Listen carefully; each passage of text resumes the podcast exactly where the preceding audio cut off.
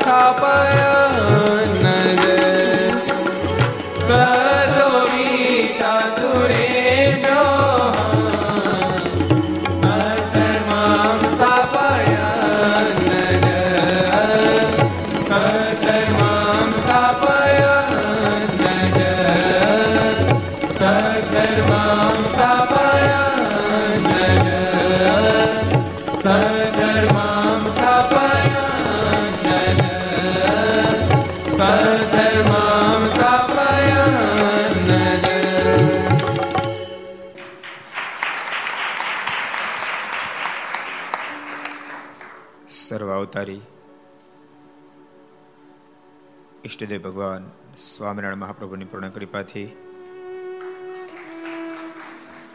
પરમ પૂજ્ય ધર્મ ધોરંદર એક હજાર આઠ આચાર્ય શ્રી રાકેશ પ્રસાદજી મહારાજ, એમના પૂર્ણ રાજ્યપાથી મુંબઈ સત્સંગ સમાજના હૃદય સમ્રાટ ગોલક વિહારી મહારાજ, એની ગોદમાં બેસી આ જિંદગીમાં પહેલી ફેર લાભ મળ્યો.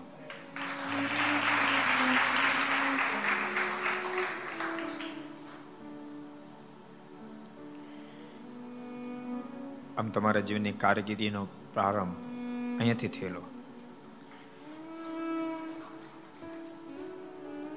કારણ કે એકાણુંમાં જીવની તૃતીય કથા અહીંયા ભુલેશ્વર માધવબાગમાં જીવની તૃતીય કથા કરી. વસઈ મંદિરના લાભાર્થી. એટલે ગોલોક વિહારી મહારાજના ગોદમાં બેસીને તૃતીય કથા કરેલી આટલી નજીકની ગોદ નથી, થોડી દૂરની ગોદ હતી. આ તો ખોળામાં બેસીને લક્ષ્મીનારાયણ દેવ, હરિકૃષ્ણ મહારાજ, બબે સ્વરૂપે બિરાજે. એની ગોદમાં બેસીને કથા કહેવાનો જ્યારે લાભ મળ્યો હોય. પરમ પૂજ્ય સદગુરુ સ્વામી વયોવૃદ્ધ મહાભજની કેવા સદગુરુ સ્વામી ધર્મપ્રસાદ દાજી સ્વામી એમની જ પ્રેરણાથી આજ વિક્રમ સદ બે હજાર સત્યોતેર આશો સુદ બારસ રવિવાર તારીખ સત્તર દસ બે હજાર એકવીસ ભુલેશ્વર સ્વામિનારાયણ મંદિરની અંદર બેસીને આ પાંચસો ને અડસઠમી ઘરસભા, અંતર્ગત Shri Haricharitra Chintamani, Aastha Bhajan channel Lakshya channel, Kartavya channel Sardar Katha YouTube, Lakshya YouTube, Kartavya YouTube ઘર સભા યુટ્યુબ, આસ્થા ભજન યુટ્યુબ વગેરેના માધ્યમથી ઘેર બેસી આ ઘર સભાનો લાભ લેતા શ્રી વૈક ભક્તજનો આપણી સભાની અંદર અત્યારે ઉપસ્થિત પૂજ્યપાદ ધર્મપ્રસાદ સ્વામી, આપણા ભુલેશ્વર મંદિરના કોઠારી સ્વામી, વિદ્વતવર્ય મહાવિદ્વાન એવા પૂજ્યપાદ ભક્તિ પ્રકાશ સ્વામી, અન્ય સર્વે સંતો, પાર્ષદો વરિષ્ઠ હરિભક્તો અન્ય તમામ ભક્તોને ખૂબ એથી જાજા કે જય સ્વામિનારાયણ, જય શ્રી કૃષ્ણ, જય શ્રી રામ, જય હિન્દ, જય ભારત. કેમ છો? પેલા પૂછી લઈએ આપણે. કેમ છો બધા? મોજમાં? આજ મોજમાં ન હોય. ઠાકોરજીની ગોદમાં બેઠા છે તો પત્યું, આપણો કેસ ફેલ. બહુ જ્યારે કૃપા ઠાકોરજી કરે ને ત્યારે મુમુક્ષને પોતાના સાનિધ્યમાં લે છે. અનભૂલશો નહીં, જેમ જેમ પ્રભુના સાનિધ્યમાં જશો, તેમ તેમ અનેક પ્રકારની ઉપાધિઓ પણ થશે. પણ કોઈ ઉપાધિ તમને ઈશક સાચો હશે તો અટકાવી નહીં શકે. એમ ભગવાન સ્વામિનારાયણે કાર્યના દસમા વચનામતમાં અદ્ભુત વાત બતાવી. ઘણા દિવસથી મુંબઈમાં ઘર સભા ચાલે છે. ખરેખર કહું છું અહીંયા ગોલોક વિહારી મહારાજ એટલે મુંબઈનું હૃદય છે. મુંબઈ સત્સંગ સમાજનું હૃદય છે. દર્શન તો અનેક ફેરી કર્યા પણ ક્યારે આ મંદિરમાં બેસીને કે સભા બેસીને ક્યારે વાણી પવિત્ર કરવાનો મોકો પ્રાપ્ત થયો નહોતો પ્રથમ વાર ઠાકોરજી મોકો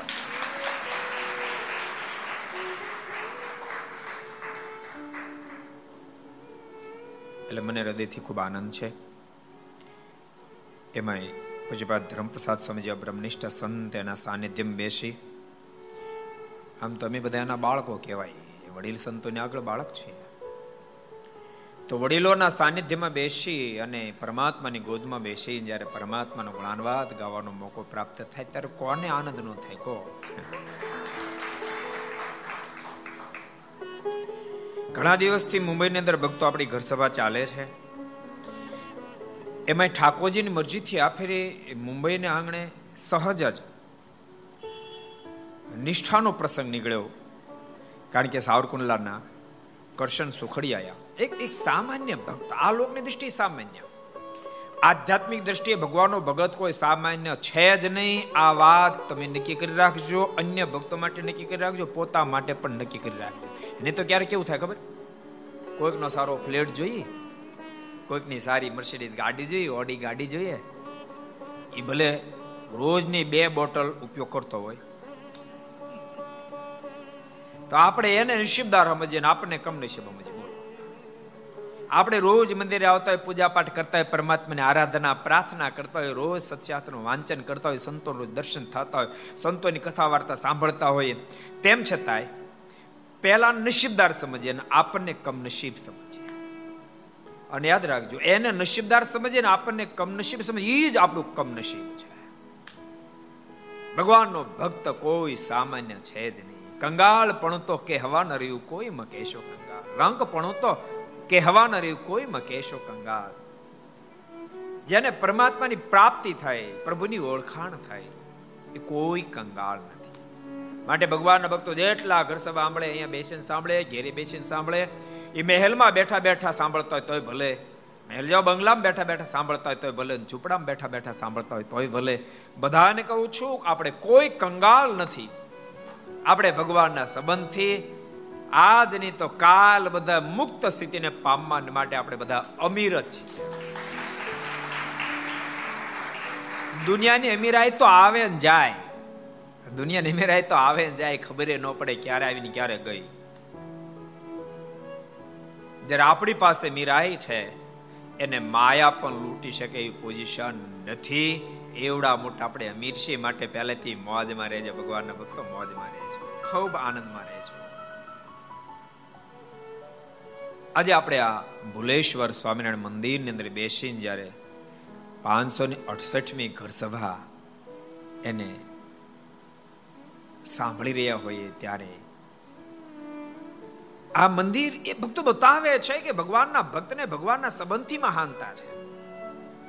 આ મંદિરમાં ઘણા બધા ભક્તોએ સપોર્ટ કર્યો છે, પણ મુખ્ય કરમશી દામજી એમનો એ મુખ્ય ફાળો છે. ભક્તો એનો એનો એનો ઇતિહાસ તમને, પૂર્વ જન્મનો ઇતિહાસ થોડો કહો તમને, સાંભળો. ક્યારે ક્યારે ધરતી પર પરમાત્મા આવી લીલા કરે, પણ મુક્તો પણ લીલા કરતા આપણે સમજી ન શકીએ. આપણે શબ્દ સામે દ્રષ્ટિ નાખીએ તો ભેળવાઈ જાય. કઈ દી, શબ્દ સામે દ્રષ્ટિ નહીં નાખતા. માત્ર, યાદ રાખજો, શબ્દથી આપણને શબ્દનું જ્ઞાન થશે, અભિગમ સુધી નહીં પહોંચી શકાય. અભિગમ સુધી તો ત્યારે પહોંચી શકાય જ્યારે દિલ ભક્ત રૂપને ધારણ કરે.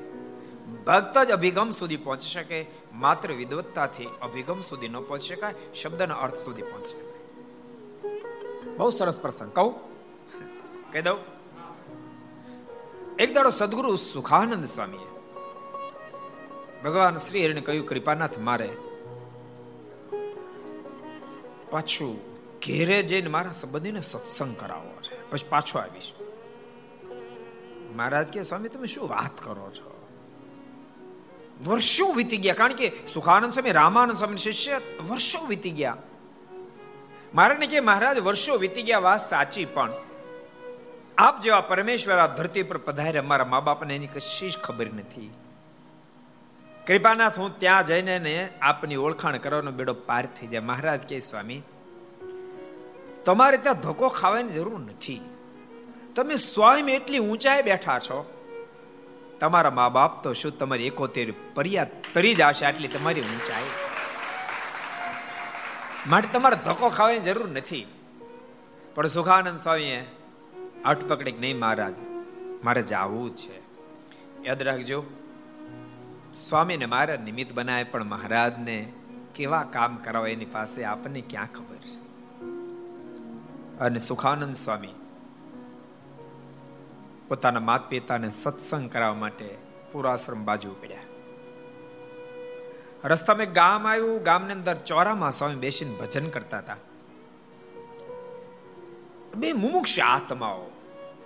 ભક્તો મુમુક્ષને તો ભગવાન ગમે, મુમુક્ષને સાધુ ગમે, મુમુક્ષને ભગવાનનો ભક્ત ગમે, મુમુક્ષને સત્શાસ્ત્રો ગમે, મુમુક્ષને સત્સંગ ગમે. યાદ રાખજો, મારી અંદર મુમુક્ષતા છે કે નથી એની તપાસ તમારે દુનિયામાં કોઈની પાસે કરાવવા જવાની જરૂર નથી. તમને મંદિર ગમે છે? યસ, તો મુમુક્ષ છો. તમે ઠાકોરજીના દર્શન વારે વારે કરવાનું મન થાય, યસ, તો તમે મુમુક્ષ છો. તમને ભગવાનના સાધુ ગમે છે? ભગવાનના ભક્તો ગમે છે? ભગવાનના આચાર્ય શ્રી ગમે છે? તમને સત્શાસ્ત્રો ગમે છે? તમને સત્સંગ ગમે છે? જો ગમે, તો મુમુક્ષ. ન ગમે તો? તો હું? તો બુભુક્ષુ એટલે મુમુક્ષ ને તો ભગવાનના સાધુ ગમે, બે મુમુક્ષ આત્મા. સુખાનંદ સ્વામી સ્વામિનારાયણ સ્વામિનારાયણ સ્વામિનારાયણ ભજન કરતા હતા. એને સાંભળીને બંને મુમુક્ષે કહ્યું કે અમે બહુ સમયથી પરમ શાંતિની ખોજમાં છીએ. અનેક પ્રકારના દાન, વ્રત, અનેક પ્રકારની સાધનાઓ કરી. પણ આજ આ મંત્ર સાંભળતા અમને જેવી શાંતિ મળે છે, એવી આજ પહેલા કદી પણ શાંતિની અનુભૂતિ થઈ નથી. તો આ સ્વામિનારાયણ કોણ છે? સુખાનંદ સ્વામી કહ્યું આ ધરા પર અનંત આત્માને તારવા માટે સમક્ષર ધામાધિપતિ પુરુષોત્તમ નારાયણ ધરા પર અવતારને ધારણ કર્યો છે. સ્વામીના નામથી પ્રસિદ્ધિને પામ્યા છે.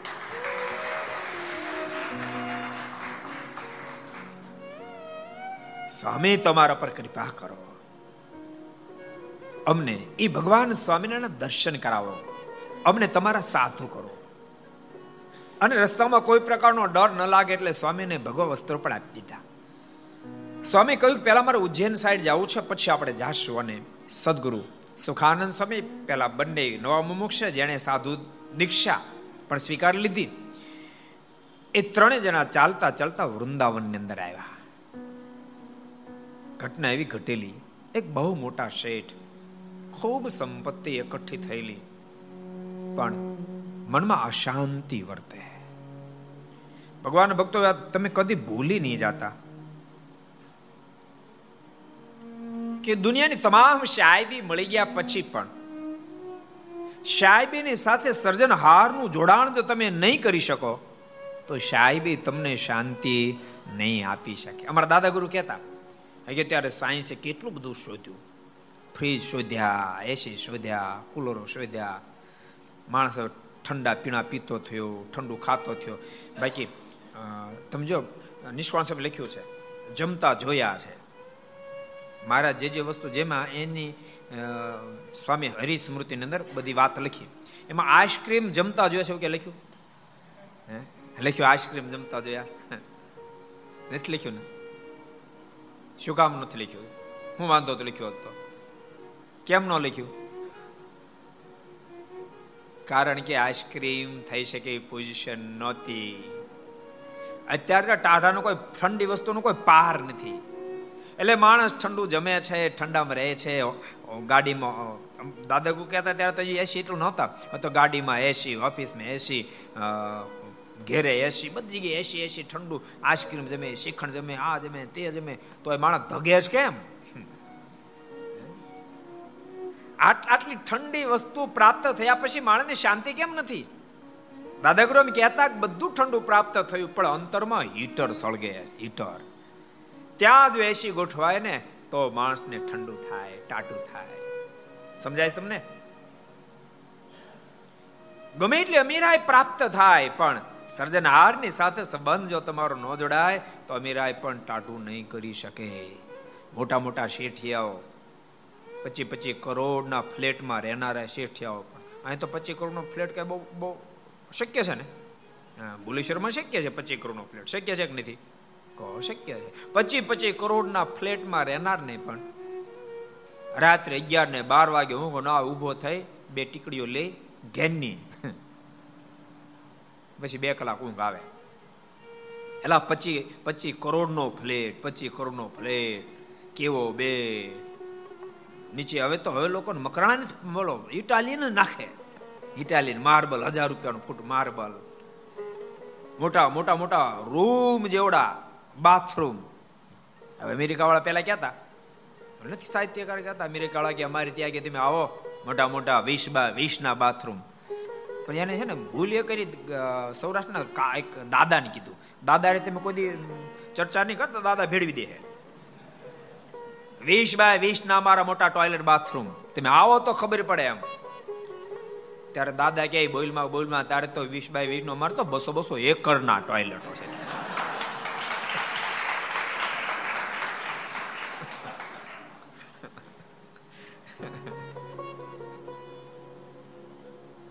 યાદ રાખજો, બધું મળ્યા પછી પણ પરમાત્માનો સંબંધ ન થાય ત્યાં સુધી ક્યારે ટાઢું ન થાય. માટે ભગવાનના ભક્તો આ શરીરમાં પ્રાણ હોય ત્યાં સુધીમાં ભગવાન ભજી લેવા, પરમાત્મા રાજી થાય, એવી નિષ્ઠા દડકી લેવી, ભગવાનની આજ્ઞાનું પાલન કરી લેવું. પોતાના હાથે સારા સારા કામ જેટલા થાય એટલા કરી લેવા. બે જ હેતુ માટે આવા તો વારે વાર કહું, બે હેતુ માટે ઠાકોરજી મનુષ્ય શરીર આપ્યું છે. પહેલો હેતુ, પ્રભુમાં ખૂબ પ્રેમ કરો. પણ આ લેવલ બહુ ઓછા લોકો પ્રાપ્ત કરી શક્યા છે. આ લેવલે ન પહોંચી શકો તો પ્રભુ રાજી થયા કામ કરો બસ. બે હેતુ માટે ઠાકોરજીએ માણસ બનાવ્યા અને આ બે હેતુમાંથી એક હેતુ જેને સિદ્ધ નથી કર્યો, એ માણસ પસ્તાતા પસ્તાતા રોતા રોતા મરશે, રોતા રોતા મરશે. એટલા માટે વિહલ્યાજ શબ્દો છે. જે ધર્મ કેરું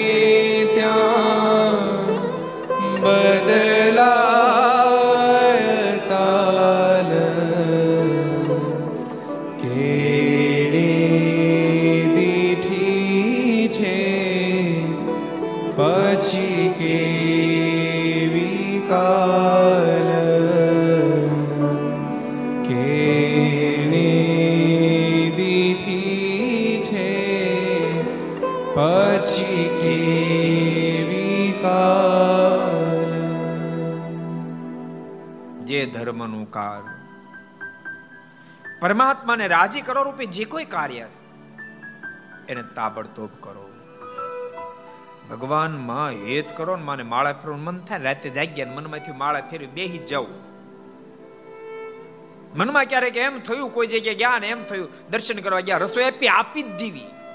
થાળ કરો કરાવી જ નાખો કોઈ બિચારો દિન દુખ્યો, તમારી પાસે આવે અને તમારી પાસે કોઈ અપેક્ષા રાખે.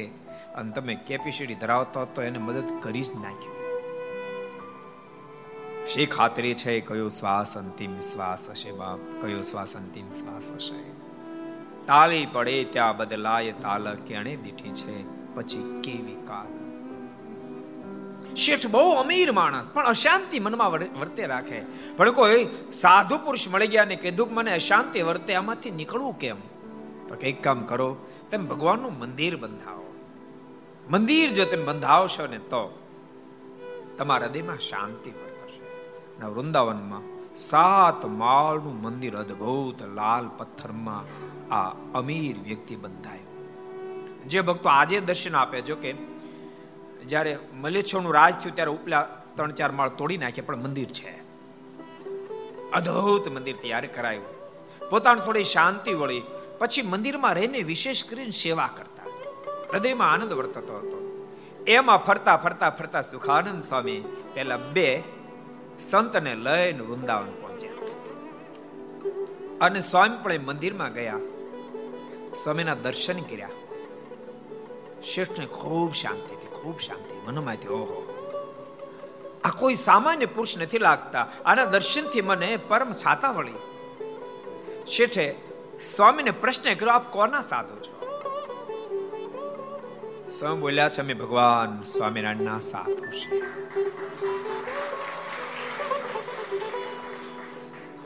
અને પછી પ્રગટ ભગવાનની વાતો બહુ કર્યા. ઘોર કળી કાળની અંદર ભગવાનનું પ્રાગટ્ય થયું છે.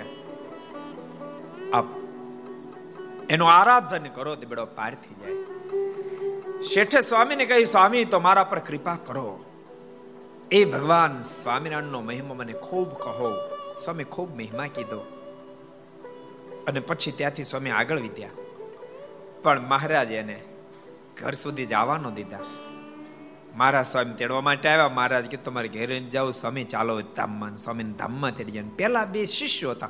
ફરીને વૃંદાવન આવ્યા. પૂછ્યું કે, સ્વામીજી ક્યાં ગયા? સ્વામીજી ધામમાં સીધા આવ્યા. હવે તમે ક્યાં જાશો? તો, અમે હવે ગુજરાતની અંદર ભગવાન સ્વામિનારાયણની પાસે જાશું. ત્યારે શેઠે કીધું કે મને આવવાની ઈચ્છા છે, પણ અત્યારે આવી શકે પોઝિશન નથી. તો તમે એક કામ કરો ને ભેટ સામગ્રી અહીંથી લઈ જવાનું ઘણું બધું સોનું આતે આપવા તૈયાર થયા. પેલા સંન્યાસી મહાત્મા બે કહ્યું કે અમારે જંગલમાં હાલવાનું. આ સોનું વગેરે અમારી સાથે કિંમતી ચીજ હોય તો ચો લોકોને મારી નાખે? લૂંટી તો જાય, મારી નાખે, માટે અમે લઈ નહીં જાય. કાંઈક તો મારું લઈ જાઓ. અતિ આગ્રહ કર્યો. ત્યારે અત્તને શીશી લીધી ખાલી. એને લઈ અને બંને સંતો ફરતા ફરતા ફરતા શેઠે કીધું મારે ભગવાન સ્વામિનારાયણના દર્શન કરવા જવું છે હું જરૂર જઈશ, પણ હમણાં થોડી સાનુકૂળતા ઓછી છે. ફરતા ફરતા ભગવાન સ્વામિનારાયણ કાર્યાણી બિરાજતા હતા બંને સંતો કાર્યને આવ્યા. સભામાં બેઠા ભગવાન સ્વામિનારાયણ કહ્યું, પરમહંસો, કોના સાધુ છો? કૃપાનાથ આપના સાધુ છે. મહારાજ કે અમારા સાધુ? અમે કોઈ દી સાધુ કર્યા નથી. મહારાજ કહે છે કે મહારાજ આપની પાસે દીક્ષા લેવાની બાકી છે, પણ આપના પરમ સંત સુખાનંદ સ્વામી અમે શિષ્ય બન્યા છે. કૃપાનાથ અમને દીક્ષા આપો, ભગવાન શ્રી ભાગવતી દીક્ષા આપી. અને મહારાજને વાત એવી મહારાજ એક શેઠે અત્તર મોકલ્યું છે. મારે અત્તર લીધું અને એમાંથી જરાક આંગળી બોળીને મારા સૂંઘ્યું. મારે કે બહુ સરસ અત્તર છે. પછી મારા સ્વયં ઊભા થઈને બધા નાખી અત્તરને જરાક જરાક ટચ કરાયું. મહારાજ કે આ અત્તર જેને જેને ટચ થયો બધા નાખ રહેશે, બાકી ઘોર કળી કાળમાં બીજાના માયા કાપી લેશે. મહારાજ કે મહારાજ, આપે કીધું એમ, શેઠ, પણ બહુ જ ભગવદીય છે. આપના દર્શન કરવા માટે આવવાના છે. ત્યારે ભગવાન સ્વામિનારાયણ બોલ્યા, શેઠ, આવવાના છે, પણ આ જન્મે શેઠને અમારા દર્શન થઈ શકશે નહીં. સંભિત નથી. મહારાજ કે, એને બીજા જન્મે અમારા ખરેખર હરિભગત થશે, ત્યારે અમારા કાર્યો કરીને અમને પામશે. આમ ભગવાન સ્વામિનારાયણ બોલ્યા, આ બાજુ શેઠ ઘણા બધા માણસોને સાથે લઈ સંઘ લઈ અને ગઢપુર આવવા માટે વૃંદાવનથી રવાના થયા. રસ્તામાં કંઈક દૈહિક સ્નાન વગેરે કરતા તેમાં ઘોડાએ પાટું માર્યું અને શેઠનું ત્યાં અવસાન થયું. અને એ શેઠે ગુજરાતની ધરતી ઉપર અવતાર ધારણ કર્યો. એ શેઠ બીજા કોઈ નહીં આ મંદિરને જેણે બાંધ્યું છે, એવા કરમસિંહ દામજી શેઠ વિના. પોતે પોતે મધ્યમ સ્થિતિમાં, બહુ બહુ અમીર ને ત્યાં નહીં જન્મેલા, મધ્યમ સ્થિતિમાં જન્મેલા. પણ આગલા જન્મના શેઠ ભગવતીએ બહુ પરમાત્માની આરાધના કરેલી, એટલે બધા ગુણ દિવ્ય પોતાને જન્માવેલ. અને યાદ રાખજો, ગુણ ભેળા આવશે. સંપત્તિ બેળી નહીં આવે, માટે આશા રાખતા નહીં. સમજાણું? કે બંગલો આવો સરસ બનાવ્યો આવો સરસ ફ્લેટ બનાવ્યો તો થોડો ઘણો ભેળો આવે ને, એકાદ રૂમ તો આવે કે ન આવે? બાથરૂમ આવે તો આવે કે ન આવે? માટે ભગવાનના ભક્તો, બહુ સાચું કહું છું. ભગવાન ભજી લેજો. એક ભગવાનના દાસ ભક્તે ખૂબ અદ્ભુત વાત બતાવી છે. તમે ભાવે ભજી લો ભગવાન જીવન થોડું રહ્યું. તમે ભાવે ભજી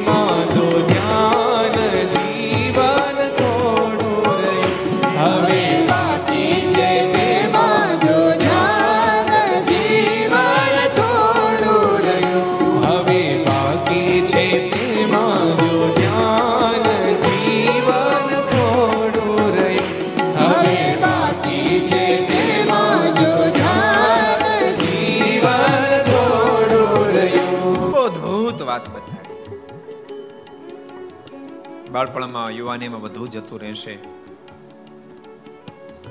ઓચિંતા લખ્યું ગઢ આવશે. જરા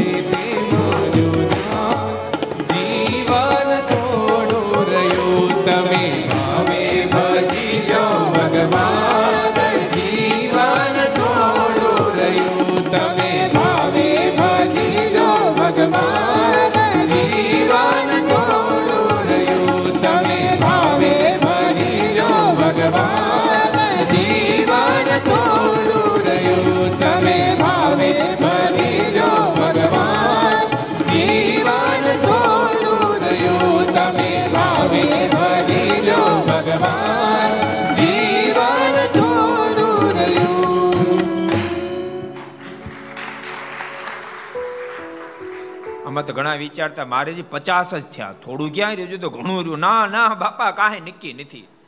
નક્કી છે? પચાસ હોય, પિસ્તાલીસ હોય, સાઠ હોય, સિત્તેર હોય. કઈ ક્ષણ અંતિમ ક્ષણ છે આપણને ખબર નથી. માટે ડાયથન ખૂબ ભગવાન ભજ્યો. અને ભક્તો, આપણે ભાગશાળી એટલા બધા છીએ, સત્સંગ મળ્યો અને ઠાકોરજીની મરજીથી ઠેર ઠેર મંદિરો થયા છે. તો નિત્ય મંદિરે જાજો. એમાં મુંબઈ નિવાસી જેટલા સાંભળે બધાને કહું છું. મેં તો અનેક ફેરી કીધું છે કે જે ભક્તો વડતાલ પૂનમ ભરવા ન જઈ શકે એને પૂનમ ભરવા અવશ્ય મેં ગોલોક વિહારી મારના દર્શન કરવા માટે ભુલેશ્વર મંદિરમાં અહીંયા ભુલેશ્વરના આજુબાજુમાં રહેનારા તો ભાગશાળા રોજ આવી શકે, તમે કદાચ રોજ ના આવી શકો, પણ મહિને એક ફેરી તો જરૂર દર્શન કરવા માટે આવજો આ મોકો ફરી ફરી નથી મળતો. હમણાં હમણાં હમણાં હમણાં માનો ગાયને સંકલ્પ થાય મારા દર્શન કોઈ પગથિયું ચડવા દે. માણાને મેળ પડે, માણા કોઈ ચડતા નથી. મારે ડાયા થાય છે, એ ભલામણ છે. બહુ અદભુત પ્રસંગ ભક્તો આપણે જોતા હતા. શેઠનો જન્મ થયો, પણ મધ્યમ પરિવારમાં થયો. પણ આગલા જન્મના ગુણ અવલંબન કરીને ખૂબ વફાદારીથી નોકરી દામજી શેઠને ત્યાં કરતા હતા. એટલી વફાદારીથી નોકરી કરી, દામજી શેઠને સંતાન નહોતું કોઈ. અને વફાદારીને આધીન બની. અને દામજી શેઠે કરમસિંહ શેઠને દત્તક વિધાનમાં લીધા પોતાની કરોડોની મિલકતના માલિક કરમસિંહ શેઠને એનો બહુ વિસ્તાર વાળે બહુ વિસ્તાર વાળી ગાથા પણ વિસ્તારમાં નથી કરવો અને કરમસિંહ શેઠને વિચાર આવ્યો કે ઓચિંતા, આ સંપત્તિ મારી પાસે આવી ક્યાંથી? એ પાછા આમ પાછા ફેર્યા. કાંઈક મારાથી સત્કર્મ થયું છે આગલા જન્મનું સત્કર્મ તો યાદ રાખજો, પણ ઘટના એવી ઘટેલી એક દાડો મકર સંક્રાંતિ જેવો કાંઈ પર્વ હશે સંતો જોડી માગવા નીકળ્યા. અને પોતે ભગવાન સ્વામિનારાયણના સંતોને જોડે એક કિલો તુવેર દાળ આપેલી. મનમાંથી બસ એ આજ પ્રગટ યાદ રાખજો ભક્તો, આગલા જન્મનું પુણ્ય હોય તેમ છતાં આ જન્મે એને ટચ થયું કાંક થવું જોઈએ. જે મોટું લાકડું હોય, એમાં અગ્નિ ભરેલો જ પણ એમાંથી અગ્નિ પ્રગટ કરવો હોય તો જરાક બીજા અગ્નિનો સ્પર્શ થવો જોઈએ તો અગ્નિ પ્રગટ થાય એમ. કરમ શેઠ બહુ જ અમીર બન્યા. એને ભગવાન સ્વામિનારાયણ પ્રત્યે ખૂબ અહોભાવ થયો. અને ભક્તો બાલ મુકુદાસ સ્વામી એટલે જુનાગઢના જોગી કહેવાય, સદગુરુ ગુણાતીતાન સ્વામીના શિષ્ય. સ્વામીને સત્સંગ કરવા માટે રઘુજી મહારાજે મોકલેલા. અને કરમશે શેઠ એના જોગમાં આવ્યા. ખૂબ સારો સત્સંગ થયો. અને જ્યારે મંદિર બંધાવીને વાત થઈને ત્યારે કરમશી શેઠે કહ્યું કે સત્સંગ સમાજથી જેટલું થાય એટલું આપે, બાકી બધો જ ખર્ચ હું આપીશ અને મંદિર નિર્માણ કરવાનું અદભુત આ મંદિર ભક્તો નિર્માણ યાદ આવ્યું? શેઠ તો વૈયા ગયા. શેઠ ગયા, પણ એને કરેલું કાર્ય આજ ઊભો રહ્યો હજારો લોકો આ મંદિરમાં બેસીને ભજન કરે છે.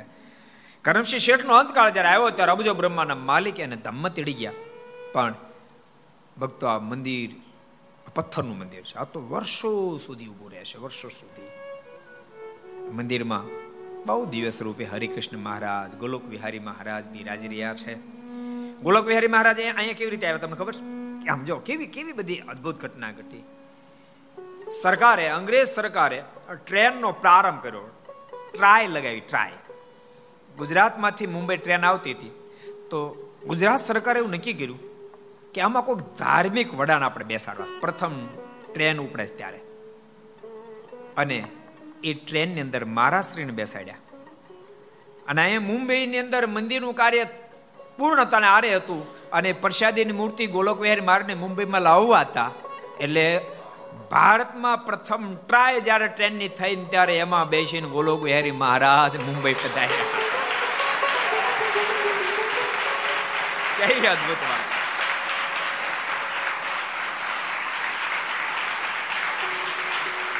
એ ઠાકોરજી આપણને નિત્ય દર્શન આપ. એકસો ને છપ્પન છપ્પન વર્ષના વાણા વાઈ ગયા. માટે ભગવાનના ભક્તો ખૂબ નિષ્ઠાથી ભજન કરશો. નિષ્ઠા જ આપણને કામ આપે. ગઈકાલે આપણે અદ્ભુત પ્રસંગ નિષ્ઠાનો જોતા હતા કે કરશન સુખડિયાને ગમે તેટલી આપત્તિ આવી તેમ છતાં સત્સંગમાં મચક ના આપી. સત્સંગમાં પીછે હઠ ન કરી. નાતીલાએ નાત બારા મૂક્યા. તેમ છતાં સત્સંગ છોડ્યો. આજકાલ આપણે કેવું ખબર છે? ક્યારેક ક્યારેક હરિભક્તો પણ પૂછે કે, ભગત, પૂજા કરો, સ્વામી રોજ કરીએ છીએ પેટી પૂજા. તો પેટી પૂજા? તિલક ચાંદલો નથી કરતા? તો મારે નોકરીએ જવું હોય ને. મારે સ્વામી શોરૂમમાં જવું હોય ને. સ્વામી, હું ભણું છું. તે ભારે મોટી દાડ મારી ભણ્યા જતા એમ બધા પણ તેમ ભણેલા. ખરા માણસો. એટલે તમને ભણતર તિલક ચાંદલામાં રોકે? તમને દુકાન તિલક ચાંદલામાં રોકે? તમને તમારો બિઝનેસ તિલક ચાંદલામ રોકે. યાદ રાખજો બિઝનેસ નથી રોકતો. દુકાન નથી રોકતી, અભ્યાસ નથી રોકતો, તમારી કાયરતા તમને તિલક ચાંદલો કરવામાં રોકી રહી છે. અંદરથી તમારી અંદર શરીરતા, નિડરતા નથી, એ તમને તિલક ચાંદલો કરવામાં રોકી રહી છે. જેટલા ઘર સભા સાંભળતા ને કહું છું. માત્ર સ્વામિનારાયણ સંપ્રદાયની વાત નથી કરતો, હું તો એમ કહું કે એક એક હિન્દુ ધર્મના સંતાનોએ હિન્દુ ધર્મનું ચિહ્ન કરવું જોઈએ. ભગવાન રામને માનતો હોય, ભગવાન કૃષ્ણને માનતો હોય, ભગવાન સ્વામિનારાયણને માનતો હોય, ઉર્ધ્વપુંડ તિલક પોતાના કપાળમાં હોવું જોઈએ. અને ભક્તો એ આપણી નબળાઈ હિન્દુ ધર્મને બહુ જ મોટી નુકસાની પહોંચાડી છે. કેમ હિન્દુ ધર્મ પર બીજા આવી થઈ શક્યા? એને ખબર હતી કે જે પોતાના ધર્મનું ચિહ્ન કરતા લાજતો હોય, એમાં જેની અંદર નિડરતા ન હોય એ શું આપણી સામે જજુમમાં નહોતો? જેને કારણે ભક્તો હિન્દુ ધર્મ બહુ મોટી ખોટ ગઈ છે. એટલે જેટલા આગળ આપણે બધાને કહું છું, પ્રત્યેક વ્યક્તિએ વૈષ્ણવ ભક્તો હોય તમે રામાનંદી ભક્તો હોવ, તમે શિવ ઉપાસક હોવ, તમે ભગવાન સ્વામિનારાયણ માનતા હોવ, પણ પોત પોતાના ઈષ્ટ સ્વરૂપનું ચિહ્ન પોતાના ભાલમાં હોવું જ જોઈએ. હિન્દુ ધર્મના પ્રત્યેક યુવાન, પ્રત્યેક પુરુષના માથામાં શિખા હોવી જ જોઈએ. બે વસ્તુ બે ચિહ્નો છે જેટલા ન કરતા હોવ, એ બધાને કહું છું, કરજો, નિડર બનજો. નિડર બન્યા વિના ક્યારેય પણ તમે આધ્યાત્મિક પથમાં ગતિ કરી ન શકો. કરી ન શકો. અમુક અમુક તો પોતાની નબળાઈને દાટવા માટે શું કે, સ્વામી, આપણે ટીલા ટપકા નથી માનતા. આપણે બધું મનમાં ભજન કે મનમાં ભજન કરો છો, તમને કોણ ના પાડે તમે નહીં કરો. અમે કહીએ છીએ કે મનમાં ભજન બંધ કરી દો. તમે તાર ત્રણ ગણું કરો ને. પણ તમને ઉર્ધ્વપુંડ તિલક કરવામાં શું વાંધો છે? અને બોલતાની ઉર્ધ્વપુંડ તિલક તિલક એ પરમાત્માને ચણાર્ધની નિશાની છે. ચાંદલો લક્ષ્મીજી નિશાની જેના કપાળમાં પરમાત્માના ચરણારવિંદ પડ્યા હોય કાળમાં આ કર્મ તમારું કશું બગાડી નહીં શકે. માટે કરજો. એવી બધાને ભલામણ છે. અને ભક્તો, તમે જ્યાં સુધી નિડરતા નહીં સ્વીકારો, તો તમને ખબર છે તમારી પાછલી પેઢીની તો પથારી ફરી જશે. કારણ કે તમે નિડરતા નહીં સ્વીકારો શિખા રાખવામાં શરમ, તિલક ચાંદલો કરવામાં શરમ, પૂજા કરવામાં શરમ, મંદિરે આવવામાં શરમ, સત્શાસ્ત્ર વાંચવામાં શરમ, સત્સંગ કરવામાં શરમ, સાધુ પાસે જવામાં શરમ. એ શરમમાં શરમમાં. તમે કશું જ નહીં કરો. તમારા સંતાનો બસ જોઈ જોઈને જીવન જીવવાના છે. ક્યારેક ક્યારેક આપણા મનમાં વિચાર થાય કે માણસ જ્યાં શરમ રાખ્યું છે ત્યાં નથી રાખતો, ન રાખ્યું છે ત્યાં રાખે બોલો. એલા ઉર્ધ્વપૂર્ણ તિલક કરવામાં શરમ આવે છે. દારૂ પીવામાં શરમ નથી આવતી. તમે કલ્પના કરો. ખાનદાન પરિવારમાં જન્મ હોય, જેની સાત સાત પેઢીમાં કદી અનગળ પાણી ન પીવાનું હોય, એ પરિવારમાં જન્મ્યા પછી દારૂ પીવામાં શરમ નથી, શરમ તો ત્યાં આવવી જોઈએ. જે પરિવારમાં કદી લસણ ડુંગળી ખાવામાં ન હોય, એ પરિવારનો સદસ્ય મીઠ ખાવા સુધી પહોંચે, ત્યાં શરમ નથી, શરમ તો ત્યાં આવવી જોઈએ. અને ભક્તો ભગવાનના આશ્રિત બન્યા પછી, તમને બધાને કહું છું ભગવાન આશ્રિત બન્યા પછી રસ્તે ચાલ્યા જતા હોય, ગમે ત્યાં આગા શેટારીઓમાં દ્રષ્ટિ નાખે. બેન દીકરીઓ સામે દ્રષ્ટિ એલા શરમ ત્યાં આવવી જોઈએ, શરમ ત્યાં આવવી જોઈએ. કે હું કોણ છું? કયા દેશનું સંતાન છું? આ દેશના બારવટિયા જોગીદાસને પર નારી સામે દ્રષ્ટિ પડી તો આંખમાં ચટણી, મરચું, આંજુ. ભક્તો એ દેશના સંતાનો છે આપણે. એ શરમ ત્યાં આવવી જોઈએ. જે આવવી જોઈએ ત્યાં નથી આવતી. અરે જે મા બાપે તમને સહન કરી પેટે પાટા બાંધી ભણાવી ગણાવીને તૈયારી કર્યા. જે માએ તમને કોરામ સોડાવી ભીનામ સોડાવી સૂતી પોતે એ મા બાપને વૃદ્ધાશ્રમ મૂકવા તમને શરમ નથી આવતી? શરમ તો ત્યાં આવવી જોઈએ. કે હું મારા મા બાપને વૃદ્ધાશ્રમમાં મૂકવા જાઉં છું. મારા મા બાપની હું કોઈ આમને શરમ ત્યાં આવી જોઈએ. એટલે એટલા ઘર સભા આપણે બધાને કહું છું. જીવન એવા દિવ્ય જીવજો અને યાદ રાખજો, તમે જેવું જીવન જીવશો એવું જ ફળ તમને મળશે. તમારા સંતાનો એવા સંસ્કારો આવશે. માટે ડાહ્યા થાજો એવી ખાસ ભલામણ છે. નિડર બનજો. કરશન ભગત સુખળ એક સામાન્ય વ્યક્તિ પણ કેટલો બધો નિડર માણસ છે. અનભક્તો નિડર વ્યક્તિ નિશાન પાડી શકે. હું તમને એમ કહું, લાડુદાન એટલે રાજકવિ માણસ. એની સામે નાગદાન સોને એક સામાન્ય બિચારા પોતાનું પેટ ભરાય એની મજૂરી કરનાર એક નાગદાન સોની સામાન્ય સ્વાની માણસ. લાડુદાનજીને તો મોટા મોટા રજવાડાઓ ચરાહના કરે એટલી ઊંચાઈ લાડુદાનની પાસે. એની સામે નાગદાન સામે બિલકુલ સામાન્ય વ્યક્તિ ગણાય. પણ એની નિડરતાએ જ લાડુદાનજીને ભગવાન સ્વામિનારાયણ અપાવ્યા છે. યાદ રાખજો, નિડરતાએ અપાવ્યા છે. ભડકાદાર કપાળમાં તિલક ચાંદલો વજેશી બાપુના દરબારની અંદર. લાડુદાનજીના શરીરના આભૂષણોનું ઘડતર કરવા માટે, ઘડવા માટે એ શરીરના અંગના માપ લેતા હોય. અને મસ્તક જ્યાં ઊંચું ગયું ભડકાદાર કપાળમાં તિલક ચાંદલો જોતાની સાથે, જો લાડુદાન તો બોલ્યા લાડુદાનજી બોલે બીજા ન બોલે? કેવું બોલ્યા જો? આ ભેંસ ભડકામણું કોનું કોણ કર્યું છે? જો ભગવાનનો ઓળખાય ત્યાં સુધી માણસની ભાષા બહુ ભયંકર હોય. મોટા રાજ કવિ હતા, પણ તેમ છતાં ભાષા તો કડક જ છે. આ ભેંસ ભડકામણું કોનું કર્યું છે? આ કયા સંપ્રદાયનું ચિહ્ન છે?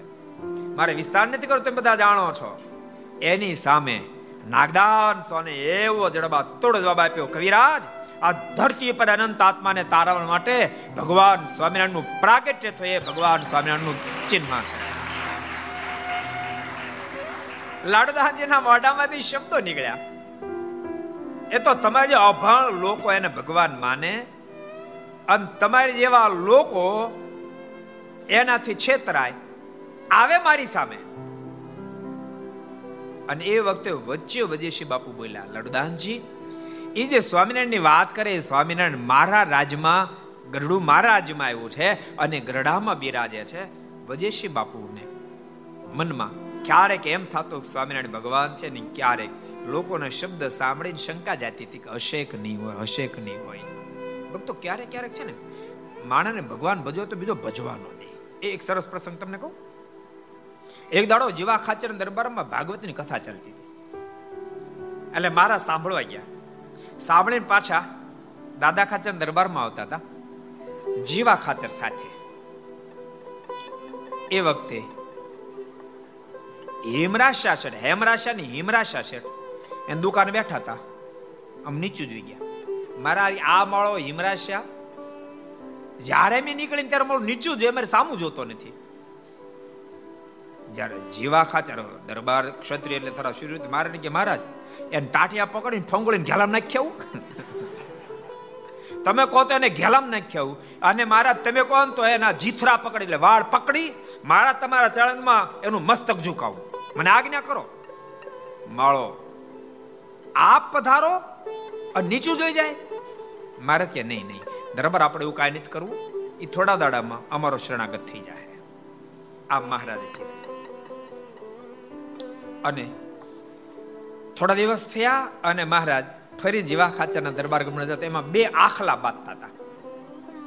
એ બે આખલા બાંધતા જોતાની સાથે મહારાજ બહુ બાંધતા એટલે મહારાજ દુકાન ઉપર ચડી ગયા.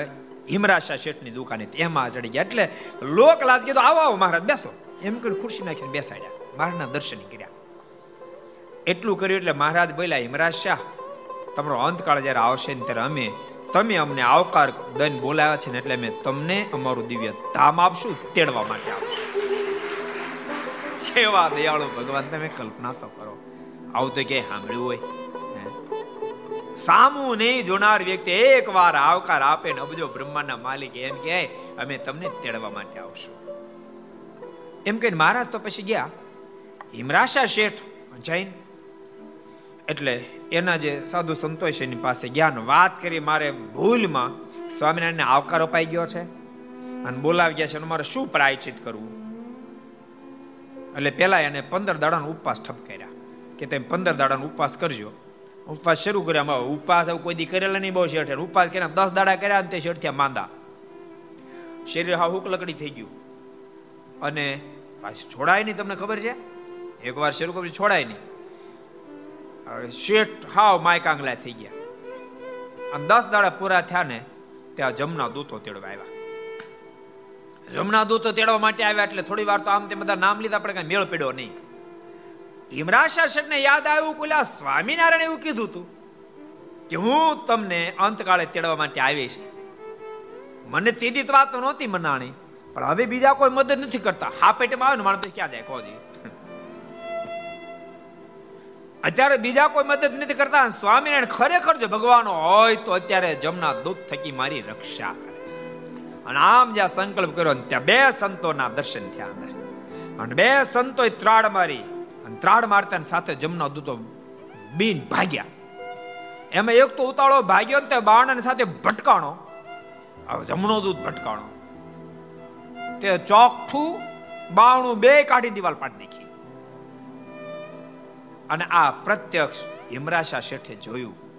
હિમરાશા શેઠને હા પડી ગઈ, કલ્યાણના કરતલ તો ભગવાન સ્વામી નારાયણ હિમરાશા શેઠે એના દીકરા બધાને કીધું કે મારે, મને અત્યારે ખાટલા સોતા દાદા ખાચરના દરબારગઢમાં લઈ જાઓ, મારે દાદા ખાચરના દરબારગઢમાં ભગવાન સ્વામિનારાયણ દર્શન કરવા જવું છે. બોલે, બધા બહુ વિરોધ કર્યો, આપણે ન જોવાય. આપણે અત્યારે કરે, જવાય ને? બહુ વિરોધ કરો. ઇમરાશા શેઠ કે, મારે તમારી કઈ સાંભળવાની થતી નથી, મારે જવાનું છે. નાચ મારા મૂકશો અરે નાચ બારો મૂકો, ગમે ના મૂકો પણ મારે ભગવાન સ્વામિનારાયણ દર્શન કરવા જવું છે. અને ભગવાન સ્વામિનારાયણ દર્શન કરવા માટે પછી કુલ્યું ચાલ્યું નહીં. ખાટલા સ્વાતા ખાટલામાં ખબર પડે? શેટી પલંગ, ઢોલિયો, હવે કેટલાક નામ દેવા પછી શેટી નો ક્યાં શેઠી તો મુંચકાય કેમ એટલી બધી ભારે? તમારો બેડ નો બેડ તો કહેવાય જ નહીં. આ બેડ વિશ્વમાં મોટા મોટા બેડ ચડાવો કેવી રીતે? એ લિફ્ટમાં જાય?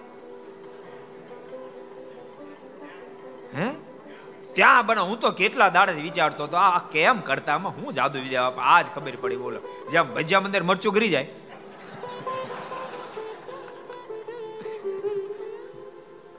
એ ગોકળી ને કોઈ ભજીયા ખાધેલા નહીં. અને પહેલી ફેર ભજીયા ખાવાના આવ્યા. ભજ્યું ખાધું, અડધું ખાધું, મીઠું લાગ્યું. ઓચિંતા અંદર મરચું દેખાણું. અને હું અહીં મરચું? આમાં મરચું? મનમાં તો ક્યાંક તિરાડમાં નાખ્યું છે એ ભજ્યું મૂકી દીધું, પછી બીજું હાથમાં લીધું. ત્યારબાદ તપાસો, આમાં આમ ક્યાંય તિરાડ બિરાડ છે? કે તિરાડ નો દેખાડે. મનમાં થયું આમાં કાંઈ મરચું નહીં. એને જરાક ભાંગ્યું અંદરથી બીજું મરચું નીકળ્યું. ઓગળીને મનમાંથી આમાં નથી તિરાડ, નથી ખાડો, આમાં મરચું ક્યાંથી? એમ મને ને એમ તો આમાં મરચું ક્યાંથી આવ્યું? હા મોટા મોટા બેડ ક્યાંથી આવ્યા? એવી કઈ ખબર નહીં, ન હોય તો ખાલી તમને એટલી ખબર પડે ભલા માણસ આવ કે થોડા ગામડા બુદ્ધા માણસો ખરા માણસો છે. આ પાડે પાછા. હા કેવા માણસો.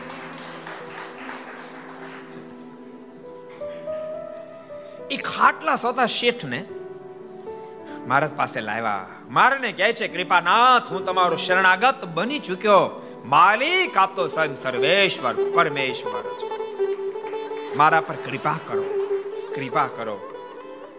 મહારાજ, આપ તો મને ધામમાં તેડી જવાનું વચન આપ્યું છે, પણ આપ મને ધામમાં તેડી જાવ એ પહેલા. મારી ઈચ્છા છે, કારણ કે મેં આપ રાજી થયું કશું જ કર્યું નથી. અને મફત ધામ આપશે મને મજા નહીં આવે. માટે આપ મારી ઘેરે એક ફેરી ભોજન કરવા પધારો, કૃપાનાથ. આપ કોઈ એવા બ્રાહ્મણોની પાસે પવિત્ર ભોજન તૈયાર કરવા આપ મારે ત્યાં ભોજન કરવા પધારો પછી મને ધામમાં તેડી જાવ મને પૂરો સંતોષ થશે. મારે આ પાડી. કરો રસોઈ મેં તમારે ત્યાં જમવા માટે આવશું. પવિત્ર બ્રાહ્મણની પાસે રસોઈ બનાવી અને ભગામૂળાને સાથે લઈ મહારાજ એને ત્યાં જમવા માટે ગયા. પણ મારાની પ્રકૃતિ ખરી તમને ખબર નહીં બીજાને જમાડી વિના મહારાજ જમીને મહારાજ કે, અમે જમશું. પેલા ભગામૂળા મને બે પાર્ષદ જમાડવા અને મહારાજે શેઠને પણ બેહેર્યા. અને મહારાજે ભગામુળાને પતરાવાળામાં પતરાવાળા ખબર પડે તમને? પતરાવાળામાં લાડુ બે ચાર પીસ છે આમાં બે લાડુ દડીને બહાર નીકળી ગયા. એટલે બધા ભેગા થયેલા જોવા માટે. ભગામુળા એ લાડુ બહાર નીકળી ગયેલા પાછા લઈને પતરાવાળા મૂકીને જમ્યા. પેલા બધા પૂછ્યું કે આ પતરાવાળાની બહાર લાડવા નીકળી ગયા તોય તમે કેમ ખાતા ત્યારે બગામૂળાના મુખમાંથી શબ્દ નીકળ્યા, આ તો અબજો બ્રહ્માંડના હાથની પ્રસાદી. બ્રહ્માદિક ને આપણા પ્રસાદી દુર્લભ છે. એને કેમ જવા દેવાય? માટે હું જીમ્યો. અને આમ જ્યાં ભગોમળો બોલતો, ત્યાં મહારાજના તમામ લોકો દિવ્ય દર્શન થયા. અને મારના દિવ્ય દર્શન થતા સાથે તમામ જે હિમરાશા શેઠના સંબંધી હતા, બધા હાથ જોડ્યા, મારને ભખોભખ દંડવડ કર્યા, કૃપાનાથ, અમે સ્વયં પણ સ્વીકારીશું. આપ તો સ્વયં સર્વેશ્વર પરમેશ્વર છો. આજથી અમે તમારા શરણાગત બનીએ છીએ. શરણાગત બન્યા થોડા કાળ પછી સ્વયં હિમરાશા શેઠે કીધું, આજ ભગવાન સ્વામિનારાયણ મને તેડવા માટે આવવાનો, હું ધામમાં જવાનો છું. બધા સગા સંબંધીને વાત કીધી અને એ જ પ્રમાણે હિમરાશા શેઠ દેહ મૂક્યો. મારા તેડવા માટે આવ્યા, ભગવાન સ્વામિનારાયણ તેડવા માટે આવ્યો છું ધામમાં જાઉં છું. એમ કઈ દેહને મૂકીને ભગવાન સ્વામિનારાયણના ધામમાં સીધા એટલે ભક્તો, જ્યારે તમે ભગવાનને માર્ગે ચાલો, ત્યારે થોડી ઘણી ઉપાધિ તો આવે. ઉપાધિ? આ તેમ ધંધા બિઝનેસ કરો તો ઉપાધિ નથી આવતી, એમ તેમ માનો આ મેદપુર વાળા બધા રૂપિયા વાળા થયા એમને થઈ ગયા. હે? ઉપાધિ કઈ નહીં આવ્યું હોય? નહીં આવ્યું હોય? આ આ બધા મારવાડી ભક્તો, ઉપાધિ નહીં આવ્યું હોય? આ મારવાડી મેધપુર બે બે રાશિ એક છે. સિંહ રાશિ વાળા હે. સિંહની જેમ કામ કર્યો ખરેખર. હિંમત અદ્ભુત રાખી. અને મુંબઈ જેવી નગરીમાં પણ માક કર્યો માક કર્યો. તો મુંબઈમાં માગ કરવો. આ ગલીઓમાં ગાડી જાય તો માક થતો નથી. એમ ઓલા ક્યાં માક થાય? કહો. હિંમતે મરદા તો મદદે ખુદા. ભગવાનનો ભક્ત જ્યારે હિંમત રાખે ત્યારે ભગવાન એને ભેગા પડે. નાગદાન સ્વામીના મોઢામાંથી શબ્દો નીકળ્યા. તિલક ચાંદલો તો અબજો બ્રહ્માંડના માલિકનો કર્યો છે. વજીશી બાપુએ કહ્યું કે, હા મને પણ ડાઉટ છે. તમે સ્વયં તપાસ કરો સામે ભગવાન છે કેમ? અને તપાસ કરવા માટે ગઢપુર જ્યારે આવ્યા, બધાને બહુ ખબર છે, પ્રસિદ્ધ પ્રસંગ. ત્રણ સંકલ્પો કર્યા કે સ્વામિનારાયણ, ભગવાન, સંકલ્પો કામ કર્યા ખબર? ખબર છે? નાગદાન સ્વામીના જવાબે એને સંકલ્પ કરવા માટે મજબૂર બનાવ્યા. લાડુદાને મનમાં વિચાર્યું કે એક સામાન્ય સ્વાની વ્યક્તિ, એક સામાન્ય વ્યક્તિ મારા જેવો રાજ કવિ એ નિડરતાથી એમ કે જ્યારે ચાલતા થયા ત્યારે નાગદાન સ્વામીના મોઢામાં શબ્દો નીકળ્યા હતા, લાડુદાન, જોજો જોજો જોજો, આજ મીઠાની કોથળી સાગરનો તાગ લેવા માટે જ આજપો ઓગળી ન જાય. એ નિડર ભર્યા શબ્દોએ આજ મજબૂર લાડુદાનને બનાવ્યો સંકલ્પ કરવા માટે એક સામાન્ય વ્યક્તિ આટલો નિડરતાથી મારી સાથે બોલે તો સ્વામિનારાયણ ભગવાન હોય તો હોય. અને ત્રણ સંકલ્પો કર્યા. સ્વામિનારાયણ ભગવાન હોય તો હું જ્યારે ગઢપુર જાઉં ત્યારે કાળા કામળા ઉપર બેઠેલો, આગળ ભાગવતનું પુસ્તક પડ્યું હોય ડાબી રીંગણાનો ઢગલો પડ્યો હોય, કંઠની અંદર ગુલાબનો હાર હોય, અને હું જાતાની સાથે એ ગુલાબનો હાર મને પહેરાવે. અને આખી મારી હિસ્ટ્રી કહી દે તો માનું સ્વામિનારાયણ એ ભગવાન છે. ભગવાન છે.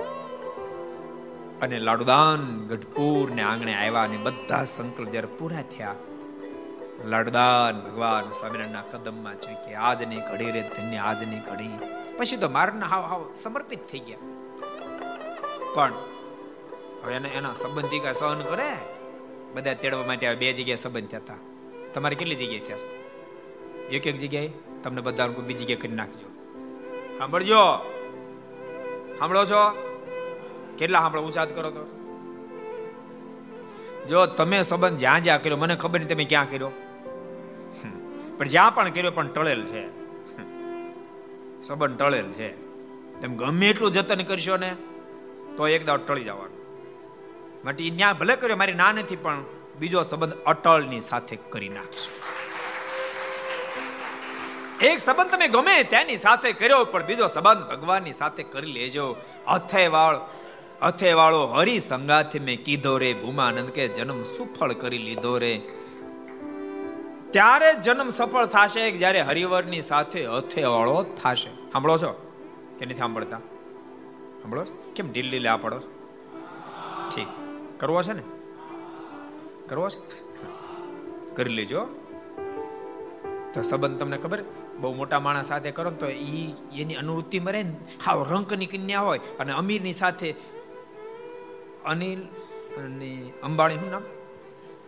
મુકેશ અંબાણી. મુકેશ અંબાણી છોકરા ગરીબની છોકરી સંબંધ કર્યો તેને અનુવૃત્તિ રહેવું પડે કે ન રહેવું પડે?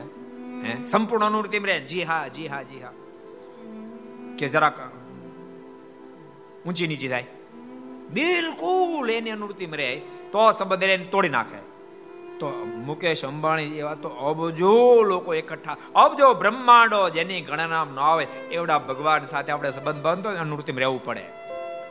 સમજાણું? મંદિર આવવું પડે પૂજા પાઠ કરવા પડે, માળા કરવી પડે, માનસી પૂજાઓ કરવી પડે, ચેષ્ટાઓ કરવી પડે, તિલક ચાંદલો કરવો પડે, શિખા રાખવી પડે, સત્શાસ્ત્રો વાંચવા પડે, સંતોનો સમાગમ કરવો પડે. અને ભક્તો, ઠાકોરજીનો દશોધ વિશોધ ભાગ પણ ભગવાનના ભક્તે કાઢવો પડે. જ્યારે ત્યાં સુધી પોગવું છે ત્યારે માટે ડાહ્યા થાજો. તોય સંબંધ ટકશે અને એ સંબંધ જ બેડો પાર કરી એ તો અટળ છે, આપણને અટળ કરી નાખશે શું કહો આ એ તો અટળ જ છે, પણ આપણને અટળ, આપણે નો અટળીને એવા કરી નાખશે. મુક્ત સ્થિતિને પમાડ દેશે, પછી કોઈ ચિંતા નથી. માટે એવા થાય લાડુદાનજીનો બબે જગ્યાએ સંબંધ થયો તો બહુ પ્રસિદ્ધ પ્રસંગ એ કન્યા વગેરે વગેરે તેડવા માટે આવી. એનાથી તો ન માન્યા, પણ એના મામા જ્યારે તેડવા માટે આવ્યા ત્યારે મામાના મોઢામાંથી શબ્દો નીકળ્યા, લાડુદાન, ગાંડો થામા ગાંડો થામા. હું જ્યારે અહીંયા આવ્યો ને, ત્યારે વડોદરા નરેશને મળીને આવ્યો. વડોદરા નરેશે એમ કહ્યું છે કે, લાડુદાન મારા રાજકવિ થાય તો બાવન ગામ પટ્ટમ લખી આપું. અને આટલા શબ્દ સાંભળતા લાડુદાનના મુખમાંથી શબ્દ નીકળ્યા, મામા, બાવન ગામ તો શું પણ કદાચ બાવન બ્રહ્માંડ મારે ખાતે લખી આપે ને તોય આ ભગવાન સામેની ખાતર ઠોકી મારું અને આટલો નિડરતા ભર્યો જવાબ સાંભળતાની સાથે મામા તો અવાક હો ગયે અને મામાના મોઢામાંથી શબ્દ નીકળ્યા, લાડુદાન, આ તને થઈ શું ગયું છે? કે આટલી મોટી જાયદાદનો તો ત્યાગ કરવા તૈયાર થયો? અને એ જ વખતે લાડુદાનના મુખમાં શબ્દ નીકળ્યા, મામા Forgive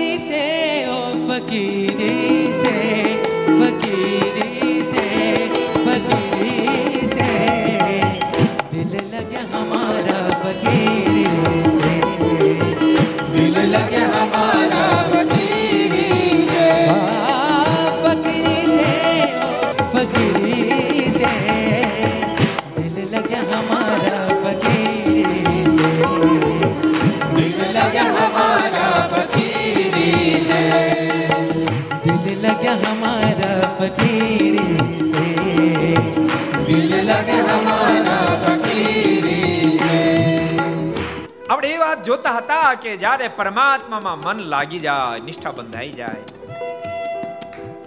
પછી કેવી સ્થિતિ નિર્માણ થાય એનું ઉર્ધપુંડ તિલક કરવું શીખા કર્યું તો હું કઠણ પડે બાપ આખો સંસાર ઉલાળી નાખવો કઠણ ન પડે આજ લાડુદાનજી આખો સંસાર ઉલાળી નાખ્યો લડદાનજીના મુખમાંથી શબ્દ નીકળ્યા છે મામા.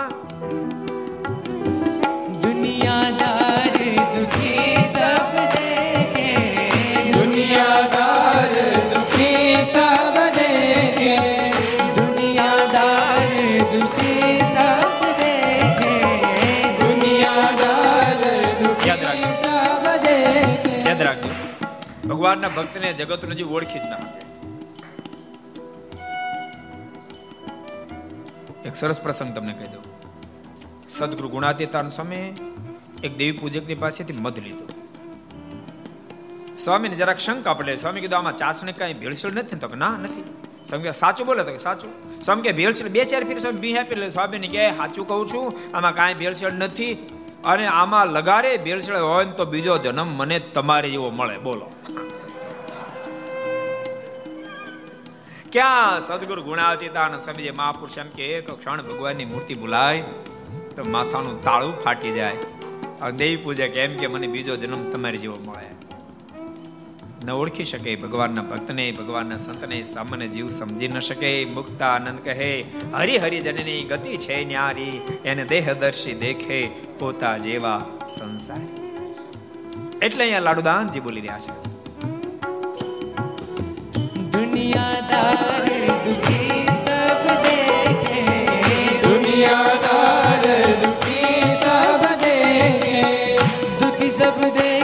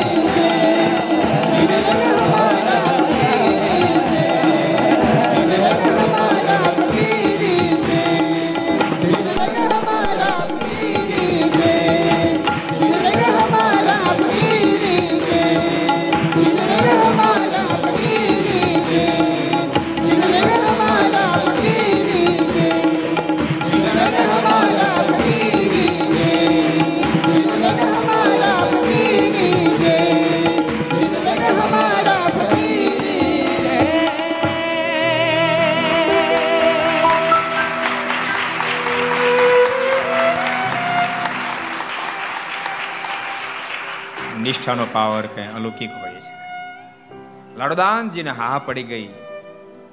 આ સર્વેશ્વર પરમેશ્વર છે. મામા હાર્યા, મામા ચૂક્યા લાડુદાન ન ચૂક્યા. આપણે કથા જોતા હતા. સુખડિયા કરશનજી, બિલકુલ સામાન્ય સ્થિતિ. પરંતુ તેમ છતાંય નાત બારા મૂક્યા. કરશન ચૂક્યા નહીં. ગઢપુર આવીને સદગુરુ ગોપાલ સ્વામીને વાત કરી સ્વામી, આવી પોઝિશન નિર્માણ થાય છે. અને સ્વામી ખૂબ રાજી થયા, ખૂબ રાજી થયા.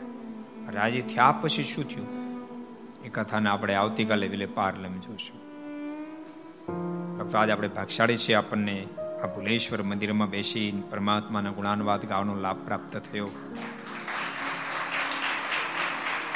પૂજ્ય ધર્મપ્રસાદ સ્વામી જેવા બ્રહ્મનિષ્ઠ સંતનું સાનિધ્ય ભક્તો. ભક્તિ પ્રકાશ સ્વામી જેવા મહાન વિદ્વાન સંત. ભુલેશ્વર આજુબાજુમાં રહેનારા બધા ભક્તો નિત્ય સંતોના જોગમાં રહેજો કથા વાર્તાના જોગમાં રહેજો, એવી ખાસ ખાસ ભલામણ છે. સત્સંગના જોગમાંથી જ આપણું રૂડું થાય એ વાતને કદી ભૂલતા નહીં. આવો જે જે કાળની સાથે અને પરમાત્માની બે મિનિટ ધૂનની સાથે આપણે ઘર સભાને વિરામ આપશું. સ્વામી નારાયણ નારાયણ નારાયણ, સ્વામી નારાયણ. સ્વામી નારાયણ નારાયણ